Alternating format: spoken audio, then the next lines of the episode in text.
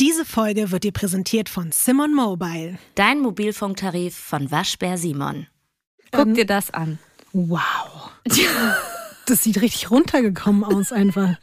Das bin ich. Wow. Das ist einfach der Spiegel meiner Seele. Meine Sockensituation. Das ist wirklich schlimm. Also, weil das Mikrofon schon an ist, kannst du ja gerne mal deine eigenen Socken beschreiben. Also, das ist wirklich mehr Loch als noch Stoff, oder?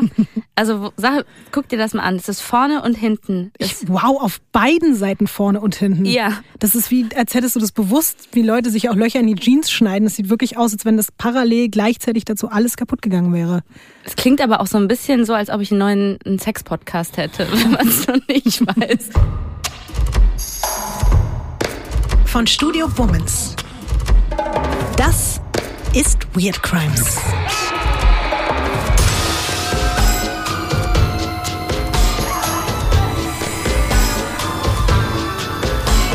Der True Crime Podcast über die absurdesten, bizarrsten und unglaublichsten Kriminalfälle. Mit mir, Visavi.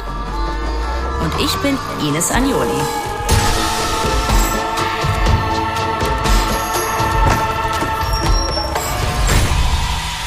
Diesmal der Katzenkönig. Ich würde gerne zu Beginn, ganz zu Beginn einfach von dir wissen, weil das weiß ich nicht, obwohl wir uns schon, wie lange kennen wir uns? Seit, das sind schon zehn Jahre, oder? Schon länger, glaube ich. Wirklich? Ich glaube elf, um jetzt noch Scheiße zu machen. Das ist krass. Aber weißt du es auch auf den Monat und den Tag genau, oder? Also ich weiß auf jeden Fall, ich bin, ähm, ich glaube 2008 nach Berlin gekommen. Mhm. Und 2009 war ich bei Kiss FM und da haben wir uns kennengelernt. Du, äh, weißt du noch, als dein erster Tag von deinem mhm. Volontariat angefangen mhm. hat, da haben wir uns kennengelernt. Das war mein erster Tag als Praktikantin. Und du warst da, richtig abgefuckt. Und ich war so abgefuckt, weil ich dachte mir, alles klar, die hat das Volo, was mache ich hier? es tut mir leid, Ines, aber ich mir da vorher auch schon ein halbes Jahr den Arsch abgearbeitet für dieses Volo und später hast du ja auch noch eins bekommen und hast ja dann glorreich Karriere bei Kiss FM gemacht. Und dann wurde ich rausgeschmissen. Ja, dann ja. kam die berühmt-berüchtigte Abmahnung. Ja. Genau, aber was ich äh, trotz all der 115 Jahre, die wir uns kennen, nicht weiß von dir, ob du ähm, an Übernatürliches, Übersinnliches, Mythologisches glaubst. Das weiß ich einfach nicht. Ja, ja? Ja. Uneingeschränkt ja. Nee, also ich glaube, ich würde nie uneingeschränkt Ja zu nichts sagen. Aber ich glaube definitiv an Übersinnliches. Zum Aber, Beispiel? Also ich glaube, dass es so Energien gibt. Mhm. Und ich glaube auch, dass manche Menschen empfänglicher dafür sind, das mit den Aliens würde ich auch nicht abstreiten, weil also das Universum ist so groß und dass es da nichts anderes geben soll, ist auch ziemlich arrogant so zu vermuten, nur weil man das noch nicht entdeckt hat.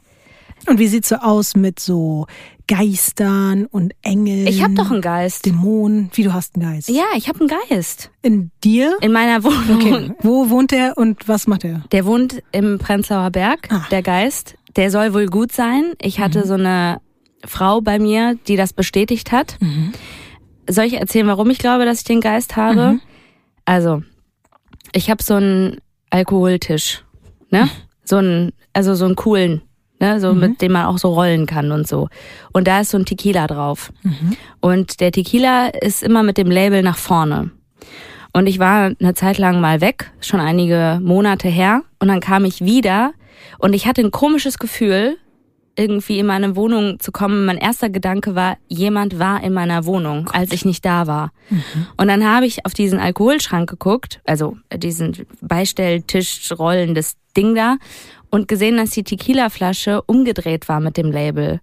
Und die ist halt so präsent und das ist mir sofort aufgefallen. Und so ein Tequila ist ja jetzt auch nichts, wo ich denke, ah, das habe ich jetzt, bevor ich noch abends äh, losgefahren bin, habe ich noch mir reingestellt. Äh, bei Rotwein hätte ich gesagt, okay, das äh, ist eine nette Ausrede mit dem Geist, aber da weiß ich, da war ich selber der Geist. Definitiv. Ja, und dann hatte ich irgendwie ein komisches Gefühl. Und zwei Tage später habe ich bei meinem Nachbarn, der unter mir wohnt, Pakete abgeholt. Und dann meinte er so, ja, hattest du eine Freundin bei dir zu Besuch, äh, als du nicht da warst? Nee. Und dann war ich so, ähm, warum? ja, ich habe Schritte in deiner Wohnung gehört, aber die waren anders als deine Schritte, okay. die waren so leiser. Und da dachte ich mir so, okay, unfassbar. Unheimlich. Dann habe ich wohl einen Geist. Ähm, Dass vielleicht einfach jemand in deine Wohnung eingebrochen ist. Also ich will jetzt hier nicht dein Weltbild von dem Geist zerstören, aber vielleicht ein Mensch und kein Geist ist in deine Wohnung eingebrochen? Hatte ich auch, weil ich ja so auch äh, vielleicht nicht ganz unparanoid bin. Mhm. Aber das war nichts weg. Und meine Wohnung war auch abgeschlossen. Da war nirgendwo irgendwie, also keine Einbruchspuren oder sonstiges. Und äh, Gott, ich finde das auch mit dem Geist cooler, unheimlich. ehrlich gesagt, als mit einem Einbruch. Ja, ich finde es auch auf jeden Fall die schönere Variante, sich vorzustellen, dass es ein Geist ist. So ein Tequila trinkender Geist. also ich wäre jetzt hier nicht, aber es gibt ja immer so Geschichten von auch so verrückten Einbrechern, die dann statt irgendwas zu klauen, sich in das Bett legen oder irgendwie in der Küche sich äh, Spiegeleier braten oder mal auf Toilette ordentlich irgendwie bisschen was dalassen und dann so solche Einbrecher gibt's ja auch. Das aber. würde auch, ehrlich gesagt, würde das zu meinem ähm, Leben Lebens, bis jetzigen Lebensablauf total passen, dass jemand bei mir einbricht, sich denkt, mm, hier glaube ich nix, hier hinterlasse ich noch was.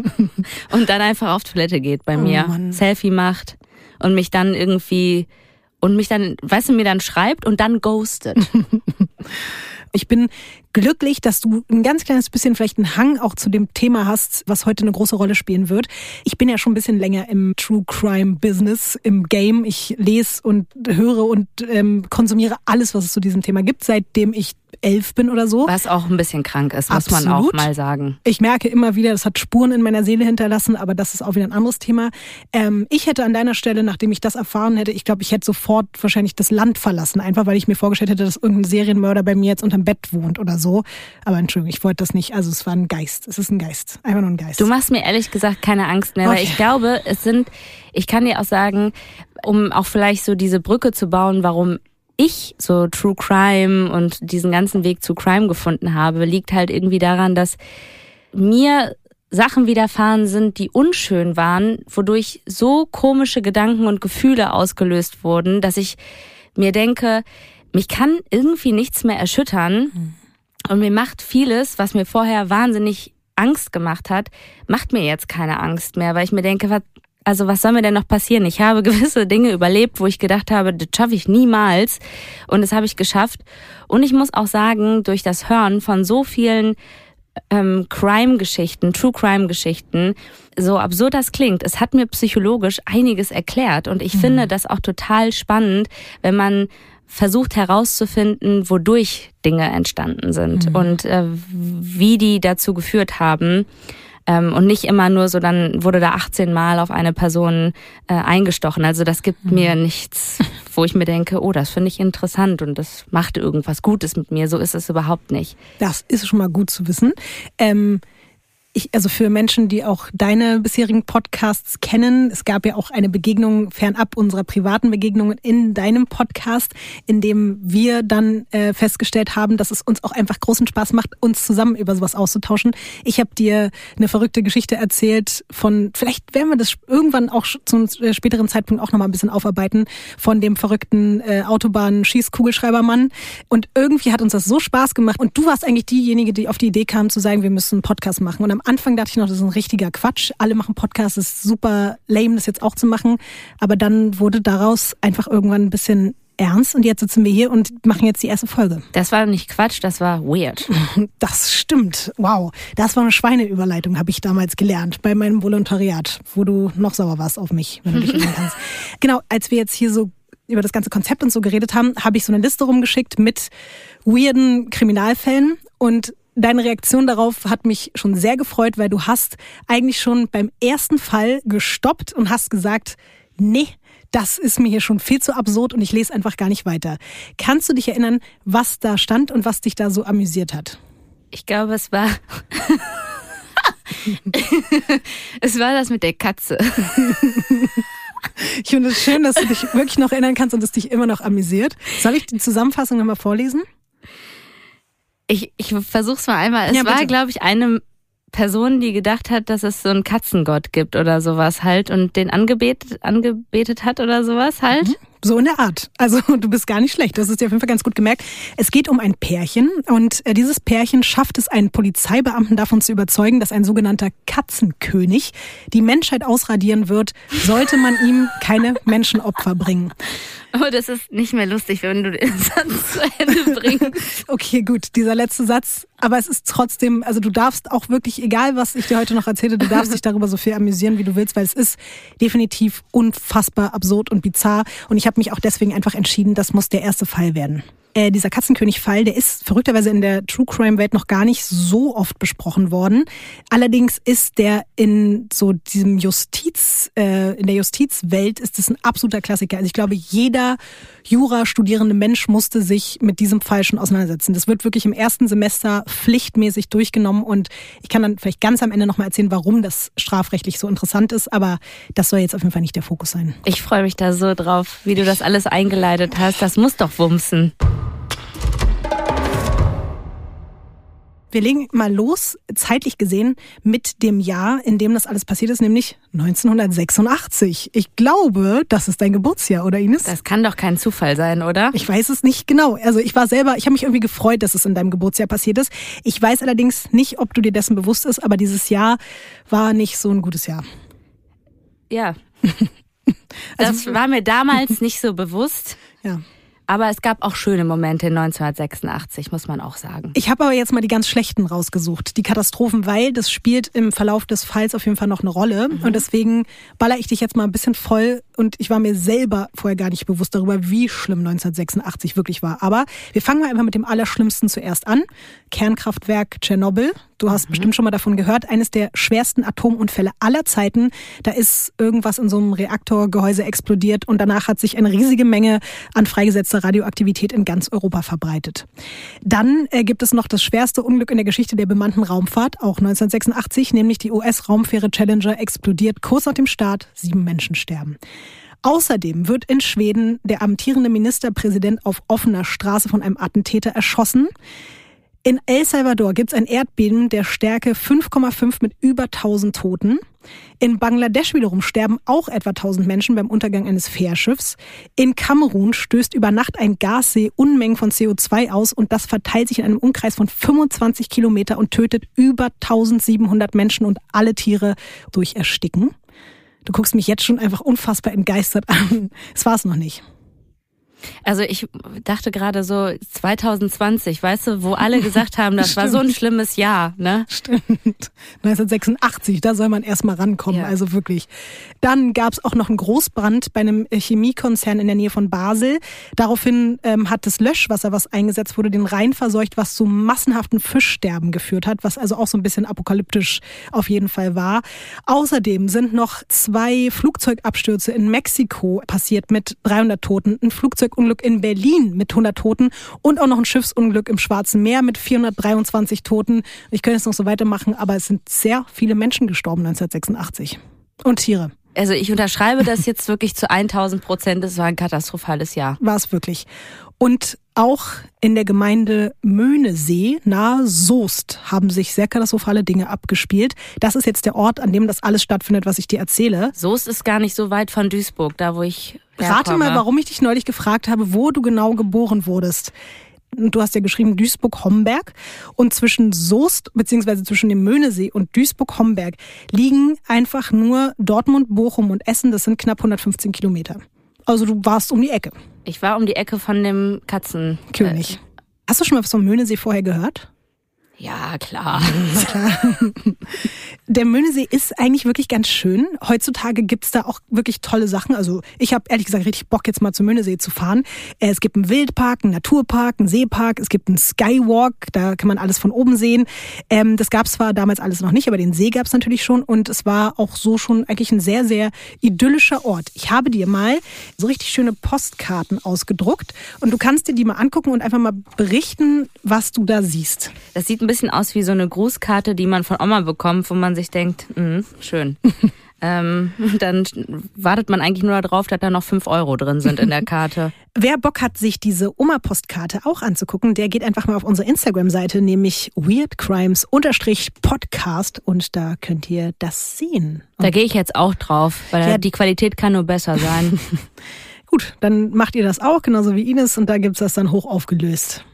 Also es sieht halt aus wie überall. ähm, da sind Bäume und Brücken und so ein äh, Schiff, was irgendwie aussieht wie so ein Touristenschiff, wo jemand ein Mikrofon reinspricht und Oma und Opa essen ihren Kuchen. Das stimmt. Was siehst du noch? Also ich, wir haben äh, das Kraftwerk noch.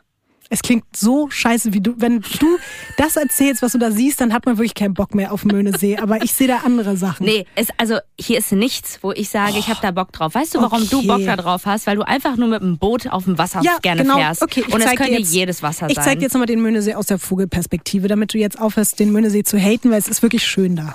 Aus der Vogelperspektive. Hat das ein Vogel fotografiert? Möchte ich ja. gerne wissen. Was siehst du da? Wasser, viel ja. Wasser und Bäume, wie vorhin auch. Und da sind Felder noch. Da ist auch, glaube ich, diese Mauer und die trennt zwei verschiedene Gewässer. Genau. Also, du mhm. hast jetzt erstmal schon mal ungefähr eine Ahnung, wo wir uns befinden. Wir sind auch äh, klar darüber, in welchem Jahr wir sind. Am Ufer genau dieses Möhnesees und vor allen Dingen auch auf dem alten Friedhof, der sich dort in der Nähe befindet, spielen sich eben 1986 Dinge ab, die, glaube ich, an Weirdness nicht zu übertreffen sind. Ich würde dir eigentlich jetzt ganz gerne auch noch Bilder von den beteiligten Menschen zeigen, nämlich mhm. Barbara H., Peter P. und Michael R. Das sind wirklich diese drei Personen, um die sich der ganze Wahnsinn dreht. Aber es gibt verrückterweise gar keine. Was eventuell aber auch daran liegt, dass diese Namen der Personen geändert wurden. Also das sind nicht die echten Namen. Ähm, das wurde dann auch später in allen Presseberichten so beibehalten. Und obwohl der Fall zumindest eben in der äh, Justizwelt so bekannt ist, gibt es noch nicht mal so richtig Beschreibungen zu den äußeren Merkmalen der Personen. Aber ich konnte wenigstens was zu ihren Biografien und Persönlichkeiten rausfinden und das würde ich dir jetzt dann gerne mal erzählen. Es geht vor allen Dingen um Michael. Michael ist 24 Jahre alt. So jung. Mhm, ganz jung. Michael ist Prototyp Außenseiter, hat keine Freunde, wird von Mitschülern und Mitschülerinnen gemobbt, sogar geschlagen ist jetzt nur eine Mutmaßung meinerseits, aber vielleicht hat er sich auch deswegen dazu entschieden, später Polizist zu werden. Aber auch dort hat er keinen Anschluss gefunden. Seine Kollegen nehmen ihn nicht ernst. Man macht sich über ihn lustig. Er wird richtig verachtet eigentlich, kann man sagen. Er verliert sich dann irgendwann in Alkohol und Glücksspiel und häuft nach kurzer Zeit massive Schulden an. Ähm, schon mal vorweg, das ist vielleicht auch wichtig für dich zu wissen, wenn du so über Michael nachdenkst und alles, was noch mit ihm passiert. Ähm, später während des Prozesses wurde ihm eine hochabnorme Persönlichkeit attestiert, aber man hat gesagt, dass eine krankhafte seelische Störung ausgeschlossen werden kann. Das heißt, Michael ist zurechnungsfähig. Mhm. Bei allem, was du heute noch hören wirst mhm. über Michael. Dann haben wir Barbara H. Und weil du gerade schon Michael jung fandest, Barbara ist 18, als sie Michael kennenlernt. Das ist dann nochmal vier Jahre vor deinem Geburtsjahr, nämlich 1982. Barbara hat riesengroßen Liebeskummer wegen ihres Ex-Freundes Udo N. Der wird später auch nochmal eine Rolle spielen, den kannst du dir merken. Ähm, sie versucht auch ihren Schmerz mit Alkohol zu betäuben. Ähm, was man über sie weiß, sie hat anscheinend schon immer irgendwie eine blühende und teilweise fast schon krankhafte Fantasie besessen und einen leichten Hang zur Mythologie. Gleichzeitig ist sie eine notorische Lügnerin. Jetzt passiert Folgendes. Michael verliebt sich Hals über Kopf in Barbara. Und das Problem ist aber, dass Barbara seine Liebe eigentlich nicht so richtig erwidert. Und trotzdem beginnt sie eine Beziehung zu ihm, die aber eigentlich weder auf emotionaler noch körperlicher Nähe beruht, sondern vor allen Dingen darin besteht, dass Michael sie Tag und Nacht vor einem angeblichen internationalen Zuhälterring beschützen soll. Der Barbara laut ihren eigenen Aussagen immer wieder entführt und foltert. Und sie erzählt ihm das und beteuert dann gleichzeitig, dass da die höchsten Ränge von Polizei, Regierung und Verwaltung involviert sind.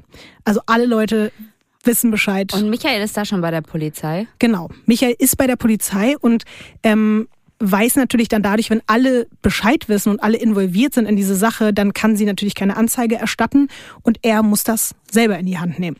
Und Michael ist auch sehr gewissenhaft, was das betrifft. Er glaubt das alles und beginnt dann neben seinem Dienst als Polizeibeamter wirklich, muss man sagen, schon fast einen professionellen Überwachungs- und Beschattungsplan für seine geliebte Barbara zu erstellen, um sie zu beschützen. Ähm, aber gleichzeitig werden natürlich auch die vermeintlichen Täter überführen. Der fängt dann wirklich an, richtig Listen mit Verdächtigen zusammenzustellen. Der überprüft Nummernschilder, wenn ihm irgendwelche Autos suspekt vorkommen. Komischerweise wird Barbara aber natürlich immer nur dann von diesem Zuhälterring verschleppt, wenn gerade mal niemand in der Nähe ist. Und äh, deswegen engagiert Michael dann Bekannte, die auf Barbara aufpassen sollen, wenn er bei der Arbeit ist. Das war allerdings nicht so die beste Idee, weil Michael eines Morgens von der Arbeit kommt, ist man natürlich mal wieder besorgt um Barbara, kommt ein bisschen früher nach Hause und erwischt sie dann in Flagranti mit einem der Beschützer im Bett. Und ja, dann ist. Hey, das ist schon traurig das und ist bitter. schon alles bis jetzt ist. Findest du es jetzt schon absurd? Nee, ich finde es absolut nicht absurd, besonders weil ich selber aus NRW komme und ich finde, das, ist- das ist eigentlich das, das ist einfach Das ist typisch. NRW. Das ist der Lifestyle. Okay, dann hoffe ich, dass ich aber noch ähm, dich dazu bekomme, dass du Dinge absurd Ich bin so froh, dass ich mittlerweile in Berlin lebe, wirklich. Hier ist alles ganz normal auf jeden Fall. Achtung, hören Sie jetzt genau zu. Werbung. Also Lotti, manchmal frage ich mich wirklich, wie wir in einer Zeit damals zurechtgekommen sind, wo wir so gut wie gar kein Datenvolumen hatten. Weißt du? Also das, Weißt du, die Zeit, wo man so fünf SMS gefühlt im Monat verschicken konnte? ja, und man was richtig planen musste. Wer kriegt jetzt hier wann, wie, wo, was geschickt und sowas halt, ne? Ey, und wenn ich mir denke, wie frei man mittlerweile ist, wenn man die Möglichkeit hat, sich mit Datenvolumen beschütten zu lassen, wenn man den richtigen Mobilfunkvertrag hat, da denke ich so, wie geil ist das denn? Und den besten Mobilfunkvertrag hat ja wohl immer noch unser Lieblingswaschbär Simon von Simon, oder? Das stimmt. Und es gibt jetzt auch schon wieder so ganz viel Sachen on top. Das ist auch schon wieder unglaublich. Ich weiß, wir beide haben Probleme, uns vorzustellen, wie viel das eigentlich ist, aber deswegen erzählen wir es euch jetzt. Es ist nämlich so, wenn ihr jetzt einen Vertrag bei Simon Mobile abschließt, dann bekommt ihr einfach mal 100 Gigabyte. Einfach so. 100, 100? Gigabyte Datenvolumen. So on top für die ersten zwölf Monate geschenkt. Einfach so. Und ansonsten gibt's bei Simon Mobile normalerweise ja 12, 17 oder 27 Gigabyte Datenvolumen ab 8,99 Euro im Monat. Und das ist ja auch schon großartig. Und das kann zudem auch noch monatlich flexibel gewechselt werden. Finde ich richtig gut, weil gerade wenn man nicht weiß, was man so vorhat, ne, ist das echt gut, dass man da flexibel sein kann. Weitere Vorteile sind übrigens noch, dass ihr natürlich Top-D-Netzqualität inklusive kostenlosem 5G bekommt. Das Ganze ist auch hier super flexibel und monatlich kündbar. Und ihr bekommt eine All-Night-Flat und Wi-Fi-Calling. Das ist sowieso immer mit dabei. Und extra für unsere HörerInnen gibt es jetzt noch was ganz Tolles. Für alle, die neu dabei sind, warum auch immer ihr noch nicht dabei seid, aber okay, wir verzeihen euch das mal. Wer jetzt auf simonmobile.de oder in der App mit dem Code WEIRD2, alles groß geschrieben und zusammen, also WEIRD2, einen Vertrag abschließt, bekommt die ersten zwölf Monate auch nochmal monatlich zwei Gigabyte on top dazu. Das Angebot ist nur bis zum 13.05.24 gültig. Also seid schnell. Und alle Infos findet ihr auf simon.link slash weirdcrimes oder in unseren Shownotes. Gut. Sie wissen, was Sie zu tun haben. Für Michael ist natürlich jetzt äh, das eine riesengroße Katastrophe. Der hat ein ganz doll gebrochenes Herz und entscheidet sich aber dann auch dazu, erstmal getrennte Wege zu gehen ähm, von Barbara. Die lernt relativ schnell jemand Neuen kennen. Und jetzt kommt Peter P. ins Spiel. Peter ist Anfang 40, ist verheiratet, aber getrennt lebend, neunfacher Vater, hat von seinem eigenen Vater übrigens prognostiziert bekommen, dass er sein ganzes Leben später mal im Knast verbringen wird. Peter ist dann im Heim aufgewachsen und es gibt eigentlich nicht so viel, wofür er sich begeistern lässt, außer für Okkultismus. Und dann trifft er Barbara und das empfindet er, wie er auch später vor Gericht ausgesagt hat, als größtes Glück seines Lebens. Aber auch mit ihm will eigentlich Barbara so keine klassische Beziehung eingehen, aber er freut sich einfach über alles, was er kriegen kann und nimmt einfach auch alles mit, was irgendwie geht. Weißt du, was ich mich frage? Wo lernen sich diese Menschen immer kennen? Weil ich lerne wirklich so gut wie niemanden kennen und damals gab es ja auch noch nicht sowas wie Dating-Apps oder sowas halt, dass ich diese, äh, wenn ich das jetzt mal so vorsichtig formulieren darf, Weirdos äh, da gegenseitig immer so anziehen. Und äh, also wo haben die sich getroffen? Aber das weißt du wahrscheinlich auch nicht, ne? Ich könnte mir vorstellen, vielleicht einfach wirklich in eine Eckkneipe oder so. Das würde irgendwie zu allen dreien jetzt passen. In dem Fall kann ich es dir leider nicht beantworten. Wahrscheinlich ist es die Eckkneipe irgendwo gewesen. Oder Es wäre auf jeden sowas Fall, halt. finde ich, irgendwie konsequent. Das würde Ja. das ganze Bild äh, sehr gut abrunden. Konsequent ist ein schöner Begriff. Es wäre einfach konsequent, wenn man sich in einer Eckkneipe getroffen hat. Ja, Peter ist eben ein bisschen älter, schon als Michael natürlich auch vor allen Dingen. Und er ist weniger leichtgläubig und weniger manipulierbar. Und das, glaube ich, hat auch Barbara relativ schnell gecheckt. Und deswegen versucht sie bei ihm nicht, diese ganzen Schauergeschichten vom Zuhälterring zu erzählen. Stattdessen haben die beiden aber einfach ein riesengroßes Hobby zusammen und die gehen extrem darin auf, zusammen sich mit Sagen zu beschäftigen und Legenden und Übernatürlichem. Die besuchen irgendwelche Bogen und Schlösser und finden das alles total toll. Und besonders angetan ist Barbara dann vom Mythos rund um den Untergang von Atlantis. Dein Blick. Ähm, schade, dass man das jetzt gerade nicht beschreiben kann, aber du hast mich gerade wirklich ein bisschen so, aha, okay, Atlantis. Das ist der Vater von Ariel, oder? Genau. Das wäre jetzt nämlich wieder die äh, schulmäßige Lehrerin-Frage gewesen. Was weißt du über Atlantis? Das. Ja. Das, also ich weiß, dass das irgendwie hier so mit diesem, äh, mit dieser, mit dieser Gabel da das ist. Du meinst diesen Dreizack. genau. Das ist tatsächlich einfach wirklich Disney, so, Ja. was du da jetzt für Atlantis hältst. So. Ja, 1986. Ich bin damit groß geworden. Also wenn du willst, kann ich dir ja so einen mini kleinen Exkurs geben. Jetzt nur so, damit du es verstehst. Ich bin mir sicher, dass ich nicht die Einzige bin, die Ja. nicht das Basiswissen über Atlantis hat. Absolut. Deswegen mach das mal. Das ist auch in Ordnung, würde ich sagen. Also, der allererste, der Atlantis erwähnt und darüber geschrieben hat, ist der griechische Philosoph Platon. Und laut seinen Schilderungen ist Atlantis eine Insel gewesen und die ist mitsamt all ihrer Bewohner in einer verlorenen Schlacht gegen Athen in nur einer Nacht untergegangen und für immer im Meer verschwunden. Und das ist halt auch wieder so interessant, weil es gibt bis heute keine wissenschaftliche Belege dafür. Aber es gibt halt unzählige Theorien und Filme und Bücher, die besagen, dass es Atlantis wirklich gab. Und genau mit diesen Theorien haben sich dann eben auch Barbara und Peter sehr intensiv befasst. Wir befinden uns ja jetzt im Jahre 1986 und zu dieser Zeit erscheint nämlich Michael plötzlich wieder auf der Bildfläche und Barbara und er haben sich somit vier ganze Jahre nicht gesehen, aber ziehen innerhalb von kürzester Zeit einfach mal zusammen. Hä, aber was denn mit Peter? Peter wohnt nebenan in der Wohnung. Das ist ja jetzt ein bisschen das Strange. Also Barbara ist eigentlich so ein bisschen mit Peter zusammen, aber auch jetzt wieder mit Michael. Und die drei führen jetzt einfach eine super strange Dreiecksbeziehung. Und die wissen aber alle voneinander. Die wissen voneinander, aber man muss auch dazu sagen, Peter hat gar keinen Bock auf Michael. Michael freut sich aber einfach nur irgendwie Barbara wieder da zu haben und alle machen halt einfach so mit, weil sie halt Barbara lieben. Und GZSZ hat mitgeschrieben und gesagt, daraus machen wir eine Serie, oder? Auf jeden Fall. Ähm, so, wir haben jetzt eben diese strange Dreiecksbeziehung und das dauert dann natürlich auch nicht lange und dann fängt Barbara Michael wieder an, von dieser bedrohlichen Zuhälterbande zu berichten und sie erzählt, dass die sie zwischenzeitlich jetzt sogar immer wieder nach Hamburg verschleppt haben und sie berichtet, dass sie mit Hunden und Insekten gequält wurde von diesem Zuhälterring. Und sie hat jetzt auch einen Namen für ähm, die, die bösen Menschen, die sie da immer entführen, nämlich die Sektion Deutschland. Und sie erzählt Michael sogar, dass die laut ihren Aussagen jetzt richtig Anschläge auf sie verüben. Und zwar mit giftigen Nadelgeschossen. Du kannst dir vielleicht vorstellen, dass Michael minimal unsicher ist, was diese Geschichten betrifft. Also Ich habe mich auch gefragt, ist er skeptisch und denkt sich nicht, also das klingt jetzt alles schon sehr absurd und auch mit diesen Giftnadeln, das muss man doch auch irgendwo sehen oder beweisen können, oder? sie beweist es dann halt so, dass sie in manchen Momenten in seinen Armen anfängt zu zucken und dann sagt sie, sie verliert vorübergehend ihre Hör- und Sehkräfte und nimmt das alles als Beweis dafür, dass das die Nebenwirkungen dieser Nadlergeschosse sind, so nennt sie die.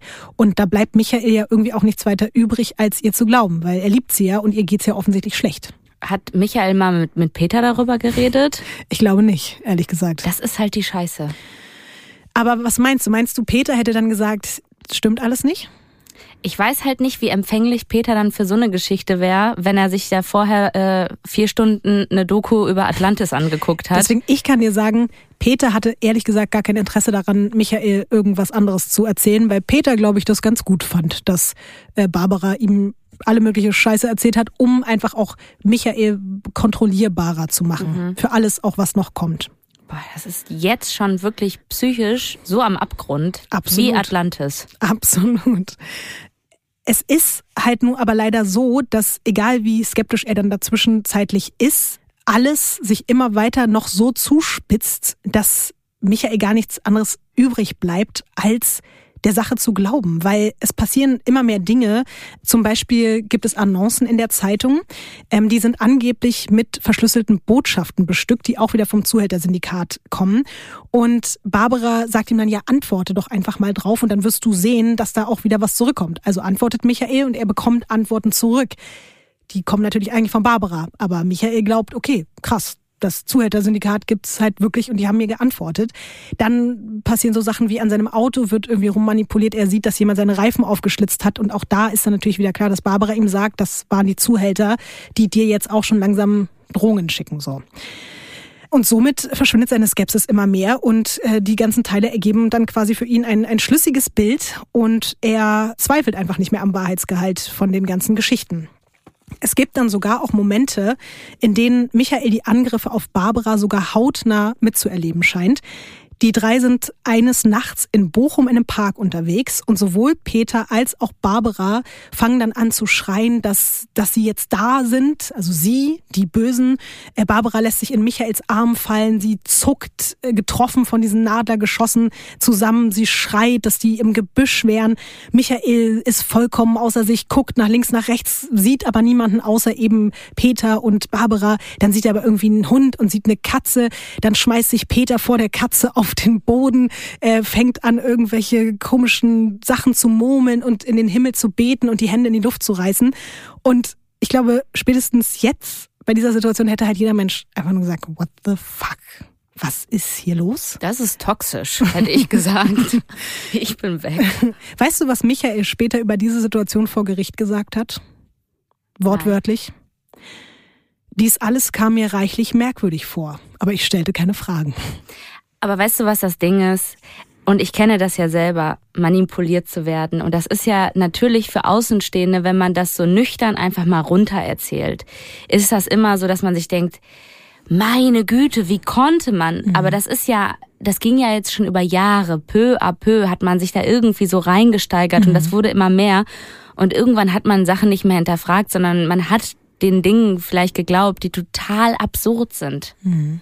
Man muss aber in dem Fall auch sagen, also du hast natürlich recht und ich ähm, teilweise muss ich auch sagen, tut er mir einfach nur leid. Und auf der anderen Seite hat das Gericht eben aber auch später festgestellt, also man spricht sogar irgendwie von einer abartigen Neigung seiner Persönlichkeit. Also diese Empfänglichkeit war schon über den über das normale Maß hinaus. Dafür kann man natürlich ihm vielleicht auch nicht unbedingt die Schuld geben, aber ich glaube, dass sowas jemandem passiert, ist schon sehr, sehr, sehr, also dass man in so einer Form mit solchen Themen manipuliert wird, das ist schon sehr, sehr, sehr, sehr außergewöhnlich. Und jetzt nichts, was uns wirklich jetzt hier in dem Falle so passieren könnte. Zumindest was diese Themen betrifft. Ja. Es wird aber halt auch alles noch viel konfuser und viel absurder und viel krasser. Und das, obwohl dieser Zuhälterring nach all den Jahren plötzlich überraschenderweise aufhört, Barbara zu bedrohen. Das erklärt sich aber vielleicht auch damit, dass der Boss dieser sogenannten Sektion Deutschland laut ihrer Aussage vor ihren Augen verbrannt ist. Also so beendet sie einfach diese Zuhältergeschichte. Der ist jetzt verbrannt, das war's jetzt. Die mhm. Zuhälter wollen nichts mehr von mir. So, jetzt verkünden allerdings Barbara und Peter, dem verdutzten Michael, der bis dahin eigentlich mit Mythologie und Okkultismus so gar nichts am Hut hatte, folgende unfassbare Geschichte. Michael sei, genau wie Barbara und Peter, vor 12.000 Jahren in den Untergang von Atlantis verwickelt gewesen. Okay. Mhm. Vielleicht hast du schon geahnt, Atlantis spielt hier noch eine wichtige Rolle. Ja, ich bin, ähm, also meine Fühler sind also wirklich offen und ich habe das Gefühl, es werden immer nur noch mehr äh, äh, irgendwie kleine Fühlerchen, die über meinem Kopf wachsen, wo ich versuche, das alles miteinander zu kombinieren, um mich zu fragen, wie, also gibt es eine Erklärung, warum die drei ausgerechnet? Mhm. Ja, okay. Absolut. Es Ja. gibt eine absolut plausible Erklärung dafür. Es ist nämlich so, Barbara sollte eigentlich mit dem Herrscher von Atlantis verheiratet werden. Ah ja. Ja, mhm. genau. Also eine plausible Erklärung. Also nicht nur Peter und Michael waren doll in Barbara verliebt, sondern natürlich auch der Herrscher von Atlantis. Sie hat sich aber geweigert, sie hatte keinen Bock, den zu heiraten. Zur Strafe wurde sie dann dem Inbegriff des Bösen, nämlich dem Teufel, übergeben. Laut Barbaras Aussage gibt es den Teufel aber eigentlich gar nicht, sondern, vielleicht ahnst du es, wer ist der Inbegriff des Bösen? Ich kenne da jemanden, aber ich möchte den Namen nicht aussprechen. Ja, auch das, aber ich war jetzt eher beim Katzenkönig. Der Katzenkönig ist eigentlich der Teufel. Der Teufel ist der Katzenkönig. Das war mir tatsächlich überhaupt nicht bewusst. Dachtest du, der Katzenkönig ist was Gutes? Nee, also wenn es jetzt um Mord geht und sowas, dann war mir schon klar, das ist jetzt nichts Gutes. Ich dachte halt eher, also ich, ich hätte jetzt nicht gedacht, dass es so böse ist, also so der Teufel an sich. In Barbaras Augen ist es aber so. Und damit du dir das besser vorstellen kannst, das hat sie dann nämlich natürlich auch Michael erklärt, der Katzenkönig, warum der überhaupt Katzenkönig heißt. Dieser fürchterliche Herrscher der Unterwelt war ursprünglich eigentlich mal eine menschliche Gestalt, hat sich dann aber nach und nach in eine riesige Katzenkreatur verwandelt. Das war mir von Anfang an bewusst, dass das so eine Katze ist. Ich habe mich halt gefragt, ist es diese nackte Katze gewesen oder so eine typische Hauskatze? Also diese Nacktkatze kann ich mir auch ganz gut vorstellen. Da gibt's aber auch noch einen richtig ekelhaften äh, Aspekt mit daran, weil diese Metamorphose hat nicht ganz geklappt. Ähm, es ist also eine riesige Katze, aber an der einen Pfote ist noch eine Hand übrig geblieben. Also eine riesige, vielleicht Nacktkatze mit einer menschlichen Hand. Schön. Mhm, absolut. Ähm, Passt eigentlich komplett in mein Dating-Profil, wenn ich mir vorstelle, wie ich mir meinen Traum vorstelle. Du wirst dich freuen darüber, was du gleich hörst, weil der Katzenkönig ist ja nicht vor 12.000 Jahren erledigt gewesen, sondern er ist immer noch da. Also die Chancen bestehen. Ich habe ehrlich gesagt gerade nicht so das Interesse, aber ich überlege mir das, Mal. ja. Also, um das zu Ende zu bringen, was dann da passiert ist vor 12.000 Jahren. Der heldenhafte Michael, der hat dann zusammen mit Peters Hilfe Barbara aus den Klauen des Katzenkönigs befreien können. Das Problem war aber, der Katzenkönig war darüber wiederum so wütend, dass er deswegen komplett Atlantis untergehen lassen hat. Das ist passiert damals. Okay. So, ähm, genau, das ist der Stand der Dinge. Ähm, das alles erzählt jetzt also, wie gesagt, Barbara Michael, der sich das alles anhört und wahrscheinlich auch gesagt hat, okay, ähm, aber mit weniger Skepsis im Gesicht als du gerade. Und Barbara erzählt außerdem weiter, dass der Katzenkönig leider dadurch aber nicht seine Wut stillen konnte, indem er Atlantis untergehen lassen hat. Und obwohl er dann auch trotzdem noch ein paar Menschenopfer bekommen hat, will der Katzenkönig seitdem immer wieder in unregelmäßigen Abständen aus Rache die komplette Menschheit ausrotten. Und diese drei, also Michael, Barbara und Peter, müssen angesichts ihrer Schuld, aber auch wegen der großen Gefahr, die natürlich nur sie abwenden können, ähm, von Gott höchstpersönlich immer wieder in Reinkarnation verschiedener Personen zurück auf die Erde geschickt werden, um dann die gesamte Menschheit zu retten. Ich habe langsam so ein bisschen das Gefühl, dass ich weiß, warum du mir das mit diesen ganzen Katastrophen erzählt hast. Aber ich lasse mich gerne noch überraschen von der Geschichte, weil da sind ja Plot-Twists bei jedem einzelnen Satz dabei. Das heißt, wir sind jetzt mittlerweile über den normalen NRW-Lifestyle hinaus schon, oder? Ja, Das beruhigt mich, weil sonst hätte ich mir jetzt überlegen müssen, was ich mir sonst für Geschichten aus dem Ärmel ziehen soll. Aber das ist ja wirklich auch einfach alles genau so passiert. Also, wie gesagt, immer wieder in Reinkarnation verschiedener Personen sind die drei in den letzten, weiß ich wie vielen, 12, 13, 15, 18.000 Jahren, ich kann ja nicht rechnen, zurück auf die Erde geschickt worden. Äh, um da nur ein paar kleine Beispiele zu nennen. Barbara und Michael waren zum Beispiel als Maria und Josef am Start um den Katzenkönig zu bekämpfen. Michael war auch als Johannes der Täufer oder als der bekannte Graf Salentin von seinen Wittgenstein unterwegs. Und Peter hatte mal die Gestalt von Papst Pius III. also aber auch immer so so leidtragende Gestalten, ne? Nie so, dass man gesagt hat, ja, ich war mal irgendwie so ein super reicher Typ auf einer Yacht oder sowas halt und äh, habe auch einmal so ein, so ein einfach so ein fancy Leben gehabt. Es war immer so voller Leid. Das stimmt. Am Ende immer auch die Personen, die dann irgendwie wieder gestorben sind. Ja. Also dieser Punkt, stell dir mal vor, du sitzt da und jemand sagt dir, du warst mal als Maria und Josef auf der Erde, um den Katzenkönig zu bekämpfen. Ja gut, also bei der Geschichte hätte ich schon vorher irgendwann mal gesagt, nee, das ist mir jetzt tatsächlich zu weird. Und wir sind auch wirklich immer noch nicht am Ende angekommen. Ja. Es ist einfach, die, der Weirdness-Kreislauf nimmt immer noch weiter seinen Lauf. Das alles haben Barbara und Peter Michael eröffnet und kommen dann zum Punkt, denn genau jetzt, wir befinden uns ja im Jahr 1986, ist der Katzenkönig zurück, mal wieder natürlich, um alles menschliche Leben zu zerstören. Sein Wohnsitz während dieser Mission ist natürlich der sauerländische Möhnesee. Da hat er sich jetzt niedergelassen. Und genau deswegen sind Michael, Barbara und Peter dorthin gesandt worden, um halt auch mal wieder die Menschheit zu retten. Sie müssen ab jetzt jede einzelne Nacht an diesen Orten, also sowohl am Möhnesee als auch am Friedhof, weil da wohnt der äh, Katzenkönig auch ab und zu, Rituale abhalten und dem Katzenkönig Opfer bringen, um ihn zu besänftigen, sonst werden alle sterben. Und übrigens, falls du dich das gefragt hast, weil die sind ja immer nur nachts unterwegs, wer kümmert sich denn tagsüber um den Katzenkönig? Tagsüber kümmern sich vier von Barbara befreundete Erzengel um diese Aufgaben.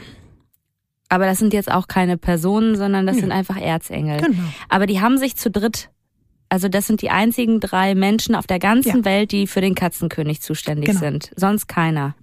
Also Gott hat die drei auserwählt und die haben natürlich auch, weil sie sich ja diese Schuld damals selber aufgelastet haben, weil Aber warum Gott? Warum soll Gott die beauftragen, sich um den Teufel zu kümmern? Naja, weil das ja der größte Gegenspieler ist und Gott will natürlich nicht, dass die äh, Erde untergeht und alle Menschen sterben. Und weil er nicht alleine gegen den Katzenkönig offensichtlich ankämpfen kann, müssen das Barbara, Michael und Peter alles erledigen. Ich hoffe, davon gibt's auch irgendwann mal so eine Trilogie, wie bei Herr der Ringe, ähm, wo die dann so die Hauptakteure Ich frage sind. mich generell, warum das noch nicht verfilmt Warum? worden ist. Stimmt. Es gibt nicht mal eine Doku darüber. Ich habe wirklich geguckt, es gibt's einfach nicht. Vielleicht, weil man die selber nicht kriegt. Das kann natürlich sein. So, wir sind eben immer noch in diesem ganzen Prozess, in dem Michael verstehen muss, was hier eigentlich gerade alles passiert.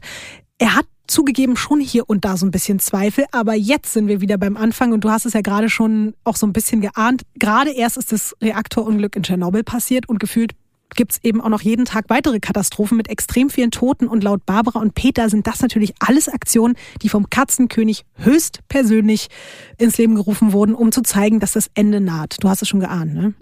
Ich finde, in dem Moment hat es denen ja auch super doll in die Karten gespielt, das einfach sich permanent darauf zu beruhen, dass ja gerade die Welt unterzugehen Naja, scheint. aber das Gleiche erleben wir ja irgendwie auch auf eine andere Art und Weise, dass Mhm. sich Menschen, auch gerade wenn viele Katastrophen passieren, sich irgendwie selber irgendwas zusammenspinnen, nur dass sie halt vorher schon gesponnen Mhm. haben.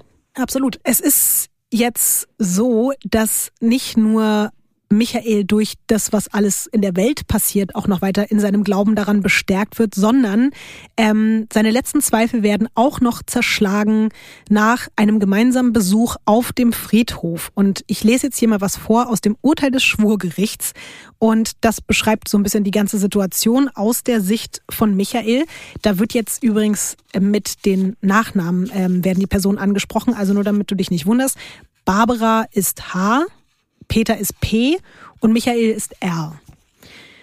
Bei einem Besuch des alten Friedhofs erklärten ihm die Angeklagten H und P zunächst ein Doppellaut, den er ursprünglich nicht wahrgenommen hatte, sei die Stimme der Medusa, eines Ungeheuers mit Spinnenkörper. Nachdem die Angeklagte H auf dem Friedhof von dem Katzenkönig in seinen Bann genommen worden war, mussten sie sie, damit letzterer von ihr abließ, gewaltsam von dem Friedhof ziehen. Anschließend fuhren sie zur Staumauer des Sees, an der die Angeklagte H erneut von dem Katzenkönig in Besitz genommen wurde und deshalb versuchte, den Wagen zu verlassen. Als ihr dies nicht gelang, da P und R sie festhalten mussten, meinte R zu beobachten, dass aus ihrem Kopf ein weiterer Kopf austrat, der ihre Gesichtszüge trug. Dieser Geisterkopf soll sich ein Stück von ihrem wirklichen Kopf entfernt haben, weshalb er nicht gewusst haben will, welchen Kopf er anschauen sollte und weshalb er in ihre Augen blickte, die ihm böse erschienen und von denen er sich fürchtete das ist der Punkt, an dem tatsächlich äh, man sagen kann, dass Michael eigentlich endgültig verloren war, weil er dann wirklich angefangen hat, auch diese Dinge nicht nur zu glauben, sondern selber auch zu sehen. Also ich habe keine Ahnung, weil ich das selber noch nie konsumiert habe. Aber ist irgendwo, steht da was, ob die mal LSD oder Pilze genommen haben? Weil das würde mich tatsächlich interessieren, mhm. ob das in Anführungszeichen nur der Alkohol war Tatsächlich ist immer nur von Alkohol die Rede. Also von Drogen, anderen Substanzen ist nie die Rede, aber ich finde es tatsächlich auch, also es wäre absolut passend und sehr, sehr sinnvoll und nachvollziehbar, wenn das eine Rolle gespielt hätte, aber hat's nicht. Also wenn man jetzt gesagt hätte, die waren alle auf Pilze an dem Abend, hätte ich gesagt, okay, dann wundert mich nichts ja. an dieser Geschichte. Aber das war wirklich komplett ohne Einfluss von psychoaktiven Substanzen. Alkohol, mehr nicht. Und wie viel Alkohol jetzt zum Beispiel an so einem Abend dabei war, kann man leider auch nicht mehr genau sagen. Aber die werden ja auch nicht durchgehend die ganze Zeit besoffen gewesen sein. Und das war ja jetzt ja nur ein Auszug von einem Abend, der, glaube ich, auch nochmal auf den Punkt bringt, wie viele kleinteilige, immer absurdere Faktoren da einfach noch mit reingekommen sind. Eigentlich muss man, wenn man abends auf dem Friedhof, also niemand muss jetzt abends auf den Friedhof gehen, aber man sagt ja immer so, da kommen die bösen Geister, aber eigentlich ist das die größere Gefahr, solche Menschen da zu treffen. Barbara, Michael und ja. Peter dort trifft, absolut. Michael ist jetzt wirklich in seiner Panik auch vor der Rache des Katzenkönigs so blind eigentlich, dass er alle Regeln befolgt, die ihm auferlegt werden. Und das sind unfassbare Regeln. Michael darf jetzt zum Beispiel einfach nicht mehr schlafen. Barbara hat ihm jetzt gesagt, vorbei, darfst nicht mehr schlafen. Aber Barbara hat schon so, die ist eigentlich so der Katzenkönig von denen, oder? Die kommt mit den ganzen Geschichten und ja. die stellt auch die Regeln auf. Ja, oder? absolut, ja. absolut. Barbara kontrolliert alles, muss man wirklich sagen. Peter ist im Endeffekt der Mitläufer, aber das alles geht hundertprozentig eigentlich von Barbara aus. Diese Idee, dass er jetzt nicht mehr schlafen darf, führt dazu, dass Michael tagsüber arbeitet, nachts nicht schlafen darf und wenn er dann doch mal einschläft aus Versehen, dann belegt ihn Barbara direkt mit einem Fluch, rastet komplett aus, weil seinetwegen, wenn er einmal einpennt aus Versehen, auf einen Schlag 50 Erzengelhelfer sterben. Boah. Also es ist ja unmachbar. Ja. Also nur bis zu einer gewissen Zeit. Und er ist immer noch Polizist. Ja. Was ich auch ein bisschen schwierig finde mit seinem Bewusstsein, dass äh, er da immer noch bei der Polizei arbeitet. Mhm. Und wahrscheinlich hat das ja auch ein bisschen so zur Folge, weil sich alle von ihm abgegrenzt haben, dass er niemandem von diesem weirden Leben da erzählt mhm. hat. Voll er hat, glaube ich, auch generell mit sonst niemandem mehr Kontakt und mit niemandem mehr gesprochen. Und in den folgenden Wochen ist es auch alles immer noch schlimmer geworden, weil nicht nur dann diese Angst, okay, ich darf nicht einschlafen, weil sonst sterben wieder 50 Erzengel. Die allerwahnsinnigste Aufgabe, die jetzt zu diesem Schlafentzug noch dazukommt, ist, Folgendes, Michael muss jede Nacht mit Klamotten komplett angezogen von der einen zur anderen Seite des Möhnesees schwimmen. Also deswegen wollte ich, dass du dir das nochmal anguckst, wie das aussieht, ne? Also da hast du zum Beispiel so die Ufer, die du siehst. Du sahst gerade auf jeden Fall sehr geschockt aus. Ja, weiß man, wie viel das ist? Ich habe mal geguckt. Der breiteste Abstand von der einen zur anderen Uferseite sind ein Kilometer beim Möhnesee. Wenn wir jetzt einfach mal von einem schmaleren Abstand ausgehen, zum Beispiel von, keine Ahnung, der Hälfte oder so, dann sind das 500 Meter. Es ist aber immer noch so, hin und zurück immer noch ein Kilometer. Ich selber war professionelle Schwimmerin, was man vielleicht an meinem Kreuz sieht. Nein. Ich habe ein ganz schlimmes, breites Kreuz, meine ich damit. Aber ist auch egal. Auf jeden Fall ist es so, als geübter Schwimmer in der Schwimmhalle brauchst du ungefähr für einen Kilometer, also dann eben dann in dem Moment hin und zurück, ungefähr 25 bis 30 Minuten. Aber nur, wenn du ohne Pause schwimmst. Als ungeübter Schwimmer in so einem freien Gewässer wie einem See, mit komplett Klamotten, im stockdunklen, kalten Wasser, ununterbrochen, brauchst du mindestens 60 Minuten. Boah. Ist das nicht auch wahnsinnig gefährlich? Ja, unfassbar gefährlich. Und dazu kam ja noch nicht nur, dass das körperlich unglaublich gefährlich und anstrengend ist, das Krasse war dazu auch noch, dass man ihm die ganze Zeit gesagt hat, jedes Mal besteht die Option, dass der Katzenkönig dich in den Tod reißt, wenn du darüber schwimmst. Wenn du es aber schaffst, lebend wieder anzukommen, am anderen Ufer, da wo du angefangen hast, dann hast du den Katzenkönig quasi wieder besänftigt und er chillt erstmal noch ein paar Tage, bis er dann doch noch die Menschheit umbringen will. Das ist die schlimmste Abendroutine, die ich bis jetzt gehört habe, wirklich. Also mit dieser Angst auch noch. Achtung, hören Sie jetzt genau zu. Werbung. Also Lotti, endlich Endlich ist etwas Wundervolles passiert. Findest du nicht auch?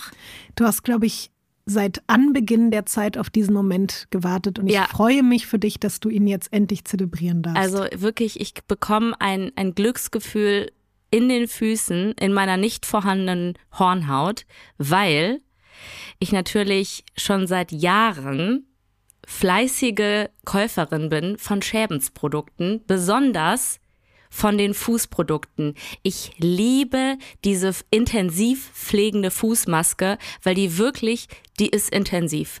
Also wenn, wenn eine Maske pflegt, dann diese unfassbar tolle Fußmaske. Ich sag dir einfach mal, was da drin ist. Da ist Shea-Butter drin, Macadamia-Nussöl und Urea für richtig torkene Füßchen. es gibt ja hier auch immer das Missverständnis, dass ich irgendwie grundsätzlich was gegen Füße hätte, was ja überhaupt gar nicht so ist, sondern ich bin ja nur jetzt nicht so der Fan davon, vor allen Dingen auch so sehr ungepflegte Füße, zum Beispiel in irgendwelchen Situationen wie der Bahn oder dem Flugzeug oder so vor mir, hinter mir, neben mir, auf meinem Schoß, unterm Stuhl oder so weiter zu sehen oder Leute, die sich eben die Parmesanhornhaut abraspeln in der Öffentlichkeit. Aber genau deswegen bin ich ja auch so froh darüber, dass wir hier heute Schebens als Werbepartner dabei haben, weil diese Produkte ja eben dazu führen, dass die Füße alle schöner und weicher und geschmeidiger und toller sind und angenehmer auch für einen selbst, wenn es nicht so raspelt und rubbelt die ganze Zeit.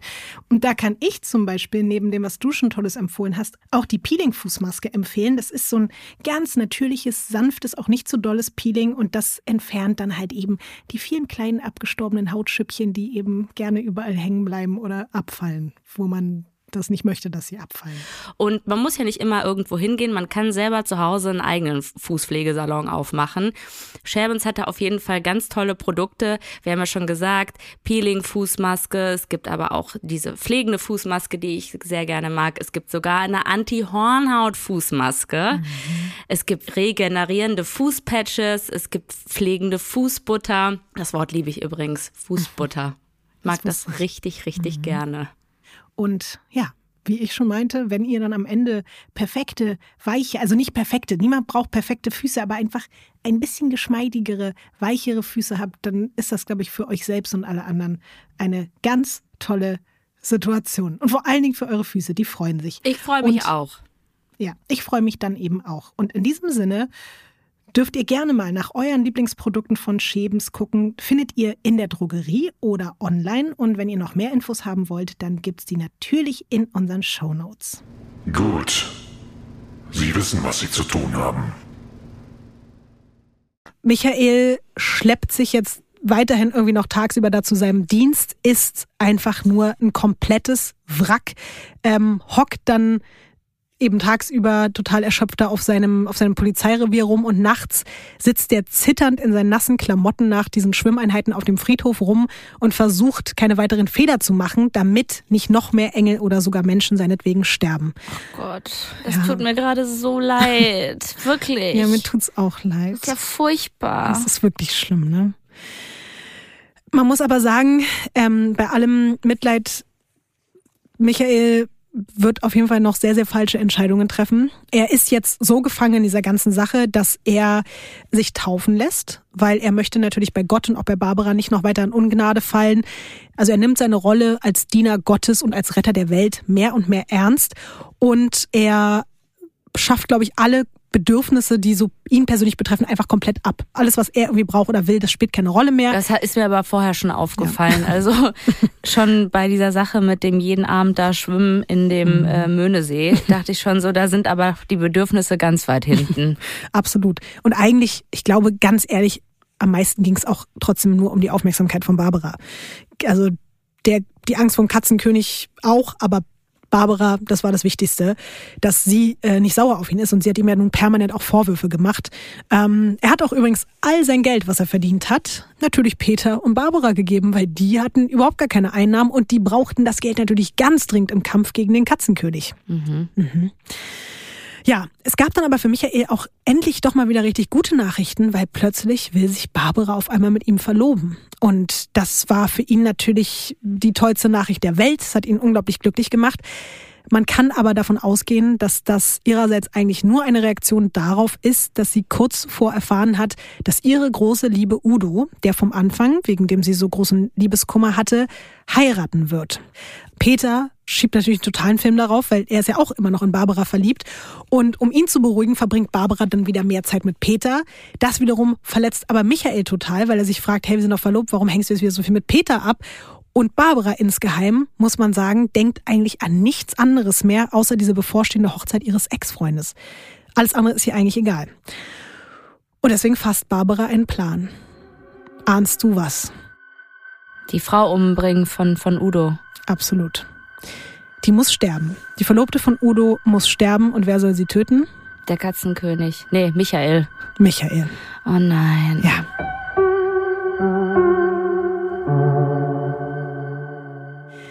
Am Anfang wird Michael noch ganz subtil darauf hingewiesen und später wird ihm immer deutlicher mitgeteilt, dass der Katzenkönig wegen all der von Michael begangenen Fehler jetzt aber wirklich ganz kurz davor steht, die Menschheit auszuradieren. Und das Einzige, was ihn jetzt noch davon abhalten könnte, ist ein Menschenopfer. Und bei diesen kommenden nächtlichen Ritualen auf dem Friedhof fällt Barbara dann jedes Mal in so einen tranceähnlichen Zustand, weil der Erzengel Michael in sie eingedrungen ist und als Medium Botschaften mitteilt. Und die schreibt sie dann auf einen Zettel. Es gibt ein Beispiel, wortwörtlich, ich glaube, dieser Zettel ist sogar auch später noch aufgetaucht und da stand drauf, ein Mann tötet eine Frau. Wie tötet man eine Frau? Das ist die Mitteilung von Erzengel Michael an Michael. Und irgendwann steht auf einem dieser von Barbara aufgeschriebenen Zettel ganz konkret der Name des zu tötenden Menschenopfers, nämlich Annemarie N. Und dann steht da auch noch der Name des auserkorenen Retters der Welt und das ist Michael R. Und dem bleibt dann auch nicht mehr viel Zeit, diesen Auftrag auszufüllen, weil Barbara will natürlich, dass es schnell geht. Andernfalls ist er dann schuld daran, dass jeder einzelne Mensch auf diesem Planeten stirbt. Ines, was glaubst du? Wie hat Michael darauf reagiert? Also ich würde mal so sagen, der macht das einfach. Der sagt, okay, also nachdem der das alles schon gemacht hat, der ist ja so gebrainwashed, ne? mhm. ne? Da ist ja, da ist ja nichts mehr da. Keine Bedürfnisse, nix. Der nimmt ja einfach nur noch die Aufgaben stumpf an und macht einfach, was man ihm sagt. Deswegen vermute ich nicht, dass er sich da groß gewehrt hat. Du hast zwar recht, dass er bis dahin, glaube ich, schon so sehr gebrainwashed ist, dass man ihm das zutraut. Tatsächlich ist er aber vollkommen verzweifelt über diesen Auftrag, ähm, weil er ist ja mittlerweile einfach sehr gläubig geworden und, und Polizist eigentlich auch, auch sollte man das, auch noch sagen. Ob diese, dieser Punkt so eine große Rolle gespielt hat, weiß ich nicht. Aber für ihn steht natürlich dieses fünfte Gebot ihm total im Weg, nämlich du sollst nicht töten. Er weiß nicht, wie er das irgendwie damit in Einklang bringen soll. Aber da erklären ihm Barbara und Peter natürlich, dass die Gebote in dem Fall ja gar nicht gelten, weil das ist ja ein Auftrag von Gott höchst persönlich. Also ist ja Quatsch. Warum, also Gott will ja, dass, dass sie stirbt, also ist das ja vollkommen egal, was es sonst für Gebote gibt. In seiner Hilflosigkeit bietet Michael dann sogar an, sich selbst für den Katzenkönig zu opfern. Aber nicht nur Barbara, sondern auch Peter machen ihm jetzt nochmal ganz, ganz unmissverständlich klar, dass das so nicht funktioniert. Entweder er bringt Annemarie N um oder er hat eben den Rest der Menschheit auf dem Gewissen ähm, und dann stirbt ja Annemarie auch mit. Also dann ist es auch egal, weißt du? Wissen die anderen von Udo? Meinst du Peter und Michael? Ja. Ja. Also die wissen auch, rein zufällig ja. ist es die neue von, von Udo. Ja. Von der großen Liebe von Barbara ist mhm. die neue die Auserwählte. Mhm. Ich kann dir auch sagen, dass Peter, der eben bei viel klarerem Verstand ist als Michael, das auch deswegen wusste und so hingenommen hat und ihm dieser Plan auch eigentlich sehr gefallen hat, weil für ihn klar war, okay, wenn Michael jetzt Annemarie N umbringt, dann ähm, wird er auf jeden Fall in den Knast gehen und dann ist der mir aus dem Weg geschafft. So denkt er. Okay, wow. Ja. Wow. oh, ja. Das ist, das ist äh, schrecklich, wirklich, mhm. dass das so solche Gedankengänge sind, um zu sagen, okay, dann ist halt jetzt so, um jemanden einfach loszuwerden, um mhm. mehr Zeit wieder mit der Frau zu verbringen. Ja. Oh Gott. Um den Nebenbuhler endlich quasi aus dem Weg zu haben. Was ist denn mit guten Charaktereigenschaften? Waren die da gar, also damals gar nichts wert oder was? Bei denen? Oder Rosen. Einfach Massagegutschein, sowas. Rosen spielen auch gleich noch eine Rolle. Ach ey. Ja, ja. Es gibt übrigens auch ein Originalzitat von Peter, der, um eben seinen Nebenbuhler loszuwerden, auch auf ihn äh, die ganze Zeit eingewirkt hat. Und der hat zum Beispiel, das ist auch einfach, wie, also das ist so ein plumpes Originalzitat, was aber nochmal auf den Punkt bringt, wie dann mit Michael gesprochen wurde. Peter hat dann gesagt, das muss jetzt gemacht werden, das siehst du doch. Also so, so einfach. Die Manipulation brauchte dann noch nicht mal mehr irgendwie groß reden, sondern das, wird, das muss jetzt gemacht werden, das siehst du doch. Und auch Barbara redet unentwegt weiter auf die Verantwortung ihres Verlobten ein oder beziehungsweise appelliert an seine Verantwortung. Und dann zwingt sie ihn auch noch, er ist ja wie gesagt mittlerweile extrem gläubig, dass er auf Jesus schwören muss, dass er diesen Auftrag ausführt. Und irgendwann knickt er dann leider ein. Er bekommt von Peter ein Messer und fährt damit nach Bochum zu Annemarie N. Die arbeitet dort in einem Blumenladen und hat eigentlich schon Feierabend. Michael R. klingelt bei ihrer Privatwohnung, die sich direkt darüber befindet, und sagt, er will ihren Mann, also Udo, sprechen. Und die erwidert dann aber, dass Udo nicht da ist und Michael haut erstmal ab und hat, glaube ich, auch schon wieder große Zweifel daran, was er da tut, aber kehrt dann natürlich zurück, weil er weiß ja, dass er jetzt hier die Menschheit retten muss und es ist auch nicht mehr viel Zeit. Und er bittet sie dann darum, ob sie nochmal runterkommen könnte in den Blumenladen, weil er gerne noch einen Strauß rote Rosen kaufen möchte. Die Blumenverkäuferin fragt ihn dann im Scherz, ob er noch irgendwas Dringendes gut zu machen hätte. Warum jetzt so dringend? Weil es war schon, glaube ich, halb elf oder so am Abend. Und Michael R. bejaht das dann. Und in seinem Kopf war es ja kein Scherz, sondern in seinem Kopf hat er noch was Dringendes gut zu machen, nämlich beim Katzenkönig. Und zwar seine Schuld, dass er vor mehr als 12.000 Jahren äh, Barbara aus den Fängen vom Katzenkönig gerettet hat. Und jetzt kommt kurz eine Triggerwarnung für alle Menschen, die das jetzt nicht so gerne beschrieben haben möchten. Ich werde das auch nicht im Detail besprechen, aber zumindest äh, wird's jetzt schlimm. Während eben Annemarie N. dort gerade den Strauß Blumen vorbereitet oder den Strauß Rosen, sticht er hinterrücks auf sie ein hat eine 20 Zentimeter lange Klinge, ähm, trifft sie auf der rechten Halsseite nur wenige Millimeter neben der Schlagader und ähm, danach folgen noch elf weitere Stiche. Außerdem versucht Michael R. ihr tatsächlich die Kehle durchzuschneiden. Zum Glück schreit sie so laut, dass ähm, mehrere Zeugen durch ihre Schreie alarmiert werden und er dann während der Tat von mehreren Menschen gestört wird und kurz bevor er flieht, legt er ihr dann noch Rosen in Form eines Kreuzes auf den Körper und haut dann ab. Direkt am nächsten Tag wird Michael verhaftet und laut der Beamten erkundigt er sich am laufenden Band voller Angst, ob Annemarie N. denn jetzt endlich tot sei. Unglaublicherweise hat sie die Attacke aber überlebt. Und ich glaube, das ist ehrlich gesagt das einzige wahre übernatürliche Wunder in dieser Geschichte, dass sie das einfach ja. überlebt hat das ist richtig, also ich habe mich auch so unglaublich darüber gefreut, weil es so, es wäre so schrecklich gewesen, wenn aufgrund all dieser Dinge, die jemandem eingetrichtert wurden, ein unschuldiger Mensch gestorben wäre. Mal ungeachtet dessen, dass es natürlich wahrscheinlich trotzdem ein unfassbares Trauma ist für den Rest ihres Lebens, aber sie hat überlebt. Wenigstens das.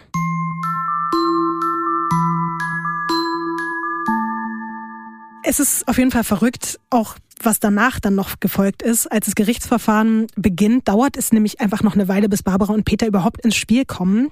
Als Michael nämlich anfängt, die komplette Geschichte vom Katzenkönig und Atlantis und den Erzengeln und dem Weltuntergang auszupacken, glauben einfach alle Beteiligten im Gericht am Anfang, dass sich jemand irgendwie kompletten makaberen Scherz erlauben will. Und später geht es dann sogar so weit, dass die Richter in Betracht ziehen, sowohl Michael als auch seinen Anwalt einfach sofort in die Psychiatrie einzuweisen das war jetzt auch meine Frage, ob der mhm. einen Anwalt hatte und der Anwalt ja. auch gesagt hat, ja, den Fall nehme ich an mit der Geschichte.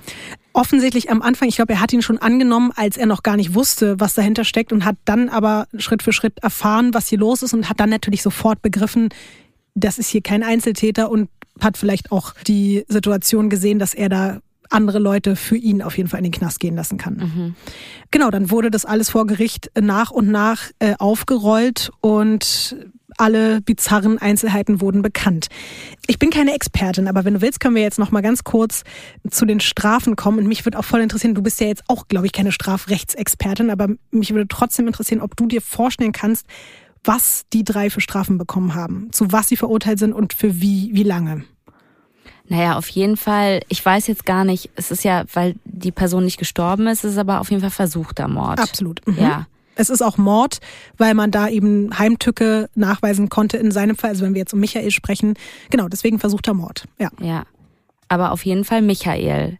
Ähm, Und jetzt denke ich mal, die anderen sind irgendwie mit angeklagt zur Beihilfe. Also ich denke mal, für, für ähm, komische Geschichten kann man einen jetzt nicht belangen.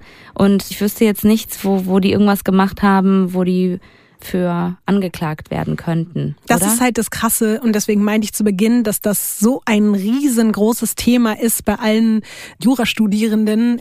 Ich fange mal aber trotzdem noch mal ganz kurz, wenn wir mal das Strafmaß von allen jetzt hier abklappern, damit an. Also, ich habe ja schon gesagt, dass das Schwurgericht Michael als zurechnungsfähig, aber tatsächlich als vermindert schuldfähig eingestuft hat. Also, er hätte normalerweise für heimtückischen Mord noch mehr bekommen können, aber eben durch diese verminderte Schuldfähigkeit hat er eine Freiheitsstrafe von neun Jahren bekommen. Die Angeklagten Peter und Barbara wurden nicht nur als Anstifter betrachtet, sondern als mittelbare Täter wegen versuchten Mordes verurteilt. Nach Auffassung des Gerichts hatten sie die Tat durch einen anderen begangen, wobei das Gericht ihnen keine Heimtücke, sondern niedrige Beweggründe zur Last gelegt hat. Beide haben eine lebenslange Freiheitsstrafe bekommen. Es war dann also aber die so. sind länger in den Knast gewandert als der Michael. Mhm. Alle drei haben das Urteil aber nochmal angefochten. Dann gab es eine Neuverhandlung. Das hat dann zu milderen Strafen bei allen dreien geführt, ähm, aber nur geringfügig. Barbara hat dann eine Freiheitsstrafe von 14 Jahren bekommen, Peter eine Freiheitsstrafe von 11 Jahren und Michael Freiheitsstrafe von 8 Jahren. Genau dieser Aspekt, von dem du aber gesprochen hast, hat halt zu riesigen Diskussionen geführt bis heute. Also ich kann dir ja mal kurz was vorlesen. Das ist jetzt auch alles super, super theoretisch, aber trotzdem, damit man nochmal versteht, was da so die Diskussion ist. Mittelbare Täter eines Tötungs- oder versuchten Tötungsdelikts ist jedenfalls derjenige, der mit Hilfe des von ihm bewusst hervorgerufenen Irrtums das Geschehene gewollt auslöst und steuert, so dass der Irrende bei wertender Betrachtung als ein wenn auch noch schuldhaft handelndes Werkzeug anzusehen ist. Nach einer in der Literatur verbreiteten Lösung muss im Katzenkönig-Fall eine mittelbare Täterschaft aber ausscheiden, denn diese sei generell nicht denkbar, wenn der Tatmittler strafrechtlich voll verantwortlich ist für seine Tat. Also die Problematik ist, dass sich in der Theorie das eine ähm, sozusagen mit dem anderen ausschließt. Also wenn Michael selber noch zurechnungsfähig ist, dann können eigentlich die beiden hinter ihm stehenden Täter nicht härter bestraft werden als er selbst. Und deswegen es ist alles super kompliziert und hat ähm, eben bis heute auch noch, oder wie alt bist du? 34 Jahre mhm. oder sagen wir 33, weil das äh, Gerichtsurteil kam natürlich später, aber seit über 30 Jahren wird darüber gestritten, über dieses Urteil und deswegen ist es auch noch in der Hinsicht äh, irgendwie weird und nicht nur von dem, was da alles passiert ist, sondern auch sozusagen der Impact auf das ganze Rechtssystem ist auch immer noch sehr, sehr spannend. Ja, ey, das war der Katzenkönig-Fall. Die sind ja jetzt alle mittlerweile wieder draußen. Ja. Also wir müssen die finden und die hier zum Gespräch einladen. Also, ist das jetzt der nächste Step? Also das, das, also ich hätte Angst. Ganz ehrlich, ich hätte vor allen Angst vor Barbara. Mhm, Weil, absolut. also am Ende des Tages gehe ich noch mit der irgendwie zum Friedhof und sehe irgendwelche Köpfe bei der rauskommen, weil ich würde auch sagen, nach, dass ich vielleicht auch ein bisschen empfänglich bin. Kennst du das manchmal von so Dokus, wenn du dann diese Menschen auch siehst und wie die reden und wenn du siehst, wie, wie krass die manipulieren und wie, wie, wie sehr die das auch glaubhaft rüberbringen, dass du selber irgendwie Angst vor diesen Personen hast, obwohl die hinter Gittern sind oder so. Also ich frage mich tatsächlich, kann jemand aufhören einfach damit oder ob die gerade wieder irgendwas planen und machen. Also das ist doch so absurd. Du kannst mir noch nicht sagen, und ich weiß halt auch nicht, wie sehr man im Gefängnis heilt und therapiert und versucht, den Menschen zu helfen. Und ich glaube, dass man Michael und Peter helfen kann, aber ich bezweifle, ich habe irgendwie das Gefühl, es sind sehr viele Züge abgefahren bei Barbara. Wer weiß, was Barbara all den anderen Frauen im Knast zum Beispiel erzählt hat. Es kann ja sein, wenn du so notorisch und krankhaft lügst. Also das äh, sehe ich ganz genauso wie du. Aber es war wirklich verrückt, weil ich habe nichts rausgefunden zu den dreien. Nichts. Also es gibt keine Bilder, es gibt keine echten Namen, es gibt keine Informationen darüber, was die heute machen. Gibt's einfach nicht. Wir müssen wirklich aufpassen, dass nicht der Wendler Kontakt mit Barbara bekommt Oh oder sowas. Sowas halt wirklich. Das ist, Gott, du hast recht. das ist wirklich, es gibt Menschen, da muss man wirklich aufpassen, dass die nicht mit Barbara in Kontakt treten. Die könnte in der Verschwörungstheoretiker-Szene eine ganz große Nummer werden. Hast du Und who vollkommen recht. knows? Vielleicht ist sie Oh es. Gott. Oh Gott, du hast recht. Ich bin auch ehrlich gesagt, also ich bin durch mit all meinen weirden Beispielen und Erkenntnissen rund um diesen Fall. Wenn du keine Fragen mehr an mich hast und ich auch nicht, dann Ich muss sagen, dass ich irgendwie, auch wenn das natürlich für Annemarie nicht äh, gut ausgegangen ist, bin ich trotzdem froh. Ich habe Angst gehabt bei der Geschichte, dass die mehr Menschen umgebracht hätten, weil die sehr viel Potenzial dazu haben, ähm, dass, dass da nicht noch mehr Menschen gestorben sind. Boah, da geht's mir genauso wie dir, weil wenn man jetzt mal das Leid, was ja trotzdem Annemarie zugefügt wurde, kurz beiseite lässt, ist dieser Fall wirklich, glaube ich, einer der weirdesten, bizarrsten, die jemals in Deutschland passiert sind. Also ab jetzt kann es nur noch leider weniger weird werden, leider. Es tut mir leid. Das war schon das Highlight. Ich finde das auch interessant jetzt so, wenn Menschen das gehört haben, was sie damit machen, wenn die das dann Leuten erzählen. Und ich kann mir auch vorstellen, dass das so eine Geschichte ist, wo man sich nicht alle Sachen richtig merken kann und dann fängt man selber an, so Geschichten falsch zu erzählen und dann schlummern irgendwie so ganz neue Katzenkönig-Mythen überall in ganz Deutschland.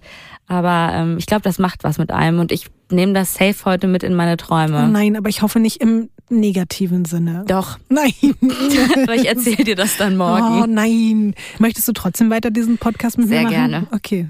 Dürfen beim nächsten Mal auch Menschen sterben? Ist das okay? Ja, natürlich Weißt du, dürfen diese- Menschen sterben. Ja, schon, also ne? es ist Crime. Also Ja. dass Menschen sterben, das ist, äh, das setzt sich voraus. Obwohl ich dazu schon mal sagen kann, es wird auch mal Fälle geben, da geht's gar nicht um Mord und Totschlag oder so. Überhaupt nicht, sondern Crime ist ja ein großes Feld, ne? Gut, Ines. Dann, also, schön war's. Danke, dass ich dir das erzählen konnte. Danke, dass ich jetzt mit diesem Wissen nach Hause gehe und gucken, was ich damit mache. Du kannst dir ein paar Videos oder so über Atlantis angucken und dich mal ein bisschen näher damit beschäftigen. Ich werde jetzt versuchen, den Katzenkönig zu malen. das fände ich schön. mit der einen Hand. Oh, das ist toll. Kannst du das? Kannst du gut malen? Absolut gar nicht. Geil. Das ist jetzt deine Hausaufgabe, Ines. Das ist ja gut, dass wir einen Instagram-Kanal haben und zwar unter weirdcrimes-podcast. Genau. Dann musst du da jetzt einfach in den nächsten Tagen das Bild vom Katzenkönig von dir selbst gemalt hochladen. Oder auch nicht. Nee, doch musst du jetzt. Da gibt's aber die ganzen anderen Fotos und das ist schon mal gut. Nee, und das wird's da auch geben. Dafür werde ich persönlich sorgen. Das hast du jetzt versprochen. Das wird auch nicht gebrochen. Also mach das jetzt. Folgt mal erstmal der Seite. Genau. Und dann gibt's da aber auch das Bild vom Katzenkönig gemalt von Ines. Danke. Adios. Tschüss. Ciao. Pass auf dich auf. Du auch. Ciao.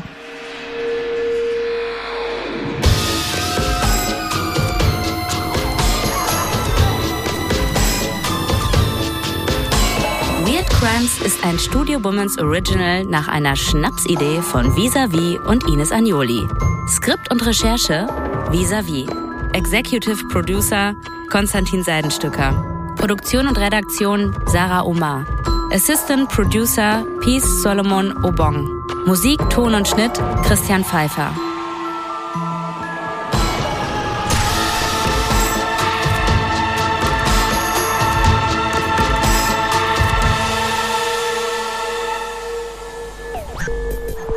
Bitte folgt diesem Podcast. Das ist gut für uns alle. Du hast einen kompletten Text bekommen, ne? Wenn ihr findet, dass das folgenswert ist, dann auf Folgen drücken. Ines es gibt einen Text dazu. Bitte folgt diesem Podcast. YOLO. Sag mal jetzt irgendwas Fanziges noch, was was was fetzt. Neue Folgen von Weird Crimes hört ihr jeden zweiten Donnerstag überall, wo es Podcasts gibt. Und wenn ihr keine Episode verpassen wollt, dann folgt dem Podcast auf der Plattform eurer Wahl. Das habe ich doch gesagt. Die Studio Bummens Podcast-Empfehlung. Ich bin Ricarda Hofmann und ich hoste die zweite Staffel von 1000 erste Dates. wenn man sich halt anguckt und dann Eins, zwei, So, Jackpot. drei. Mega hot. I want to have sex with you tonight. In jeder Episode spreche ich mit Menschen, die ein Date hatten, das irgendwie besonders war. Es geht um Lust und Leidenschaft. What the fuck? Und zwar hatte er einen Fetisch. 17, Neugierig, ungeduldig und attraktiv. und dann hat's Klick gemacht. 72, Magst du eigentlich gerne Sex? Aber auch um weirde und lustige Momente. Halt irgendwie weird.